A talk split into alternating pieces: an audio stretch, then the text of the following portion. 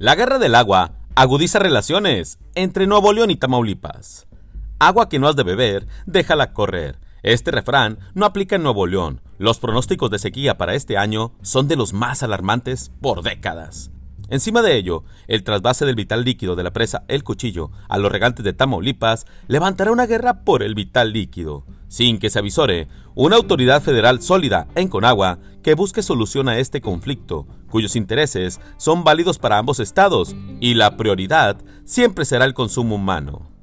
Hace 25 años se estableció que, desde el cuchillo y con capacidad de 1.123 millones de metros cúbicos de almacenamiento, se enviara agua que excediera un almacenamiento de más de 300 millones de metros cúbicos a la presa Marte R. Gómez, cuya retención de avenidas permite que productores de granos tamaulipecos la utilicen.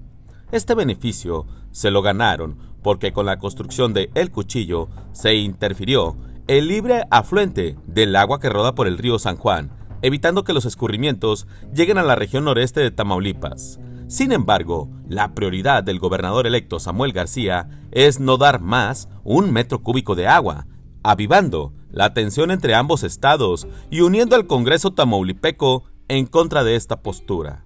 Sin embargo, los neoloneses tenemos la razón. Datos dados a conocer por el periódico El Norte indican que la población se incrementó un 62%, es decir, de tener 3 millones y medio de habitantes, ya somos más de 5 millones.